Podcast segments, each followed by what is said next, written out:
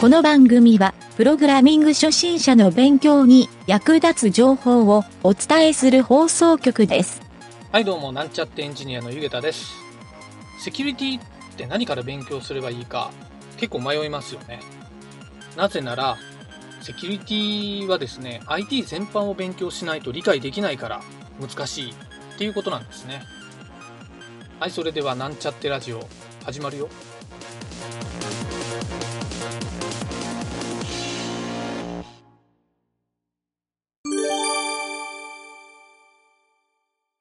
はい、それではプログラミングレッスンの HTML 編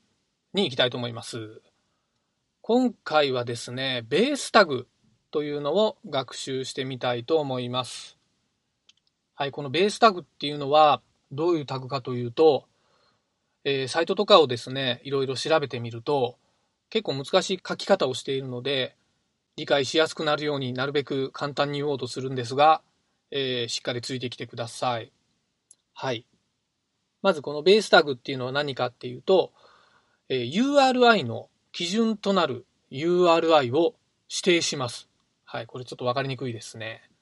他のサイトでどういう書き方をしているのかちょっと調べてみたんですけど、ページに記載されたリンク先 URL の基準となる URL や基準となるターゲットウィンドウを指定できるタグです。はい、もうこの辺でですね、初心者の方、ちんぷんかんぷんになると思うんですけど、ちょっと僕の言葉で言うとですね、このタグを使うと、まあ、何ができるかっていうとですね、えー例えば、イメージタグで画像にアクセスをする場合、SRC 属性を書くんですが、ここに画像の相対パスとか URL を書くんですが、主にこの相対パスの時ですね、同じサーバーの同じ階層にあるイメージフォルダーの中にある画像にアクセスする場合、そのイメージフォルダーの下のファイル名っていうふうに指定するんですが、実はこれ別の場所から読み込むときに、このですね、HTML の場所が違う場合ですね、別の階層にある場合とかは、実はこの SRC の中身が変わると思うんですね。はい。なので違う相対パスを記入することになるんですが、これをですね、そのイメージファイルが表示されている HTML の URL をえーベースタグにですね、登録しておくと、全く同じ相対パスで、そこのサイト全体が表示されると。っていう使い方ができます。はい。ちょっと適切かどうかはわからないんですが、インスタンスとか、えーミラーとか、クローンみたいな、そういう使い方ができるっていうふうに覚えておくといいかもしれません。はい。ちなみにですね、これは実はイメージタグだけじゃなくて、スクリプトタグとか、リンクタグ、または A タグ、こういったですね、SRC とか HREF を記述する、えーそうしたファイルパスを書く、そういったタグにですね、すべてページ内のすべてのそういったタグに反映されるので、このベースタグ一つで、そのサイトをですね、ローカル側でですね、別のサイトで再現するっていうことが可能になるタグです。はい。まあ、これでもちょっとわかりにくいかもしれないので、一旦ですね、ちょっと使い方とか属性に移ります。はい。まずですね、このタグを記述するのは基本的にはヘッドタグの一番上に書かれるタグですね。ヘッドタグを書いてその中に、中の一番上に来るタグになります。はい。ページが読み込まれるときに最初に宣言するタグというふうに覚えておきましょう。はい。そしてこのベースタグの属性ですが、2つですね。2つあるので、これはもう簡単に覚えておくといいと思います。1つ目が href。はい。これはですね、どこのサイトかっていうのを指定する。サイトじゃなくても、相対パスとして指定することもできます。はい。A っていうフォルダーに入ってるサイトをですね、B っていうフォルダーに入ってる HTML からアクセスするときに、その A のフォルダーのですね、相対パスを書いておくと、その A の中の相対パスとして、中の SRC 属性や href 属性が記述できるようになるという仕様ですね。はい、自分で言っててもちょっと難しいなって感じるので、頑張ってついてきてください。はい、それで2つ目の属性ですが、ターゲット属性というのがあります。これはですね、A タグのターゲット属性というのを思い出してもらうといいんですけど、この A タグのターゲット属性とか、まあ、他の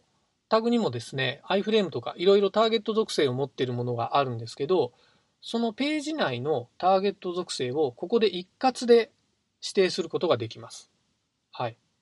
そういう使い方ができますね、このベースタグには。はい。もう非常にシンプルでこの2つだけの機能なんですが、結構強力なタグなので覚えておくといいと思います。はい。それで注意点を一つだけ挙げておきますが、このベースタグっていうのを記述したページはですね、実はすべてのタグの要素のですね、相対パスがベースタグに従ってしまうことになるので、この、例えば A タグの一部分だけをこのベースタグにするっていう使い方ができなくなります。はい。ただし、防止する手段としては、えー、URL を記述しておくと、このベースタグには影響されなくなるので、はい、ここの、まあ、フルパスと言われる、えー、URL を記述するか、相対パスを記述するかで使い分けると、えー、部分使用もできなくはないです。はい。ここの使い勝手を覚えておく必要があるので、えー、ちょっとここはですね、使い慣れていただくしかないかもしれませんね。はい。合わせてページやサイト全体の構成をよく考えてですね、使用するようにしましょう。はい。最後にこのタグのまとめですが、えー、使ったことない人にとっては結構説明してもですね、意味がよくわからないと思うんですけど、まあ、それだけ通常ではあまり使用しないタグっていう認識で大丈夫です。はい、便利な使い方の一つとして、ウェブページをダウンロードするとかですね、HTML ソースをそのままソースコードとしてですね、コピーして、これをローカル環境、まあ、自分の今使ってるパソコンの中だけで、それをですね、表示しようとすると、おそらくはほとんどが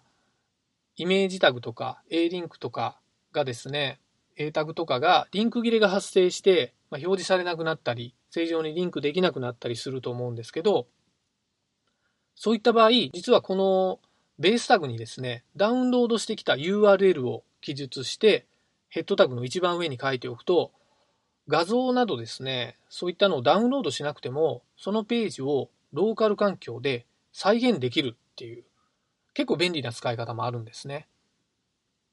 はい。このタグがよく使われるパターンとしては、何らかのページを参照するようなシステムを作った場合、そのページのプレビューっていうのをですね、表示するときに、このベースタグを用いるケースが多いようです。はい。例えば自分のサーバーの環境で別ドメインの別のサーバーのサイトを表示をしたいという場合に、このベースタグを使うと、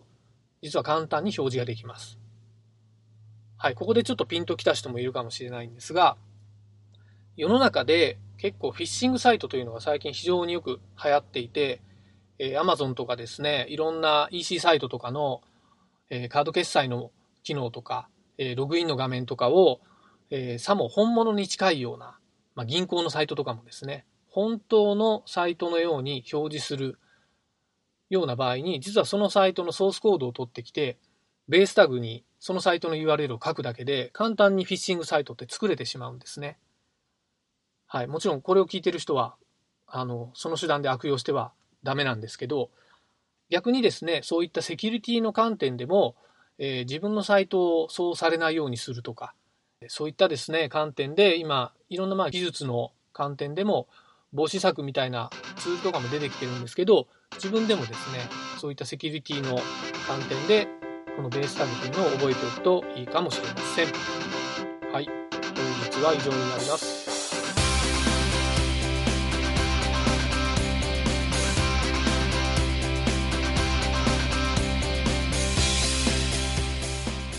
番組ホームページは http コロンスラッシュスラッシュ mynt.work スラッシュラジオスラッシュ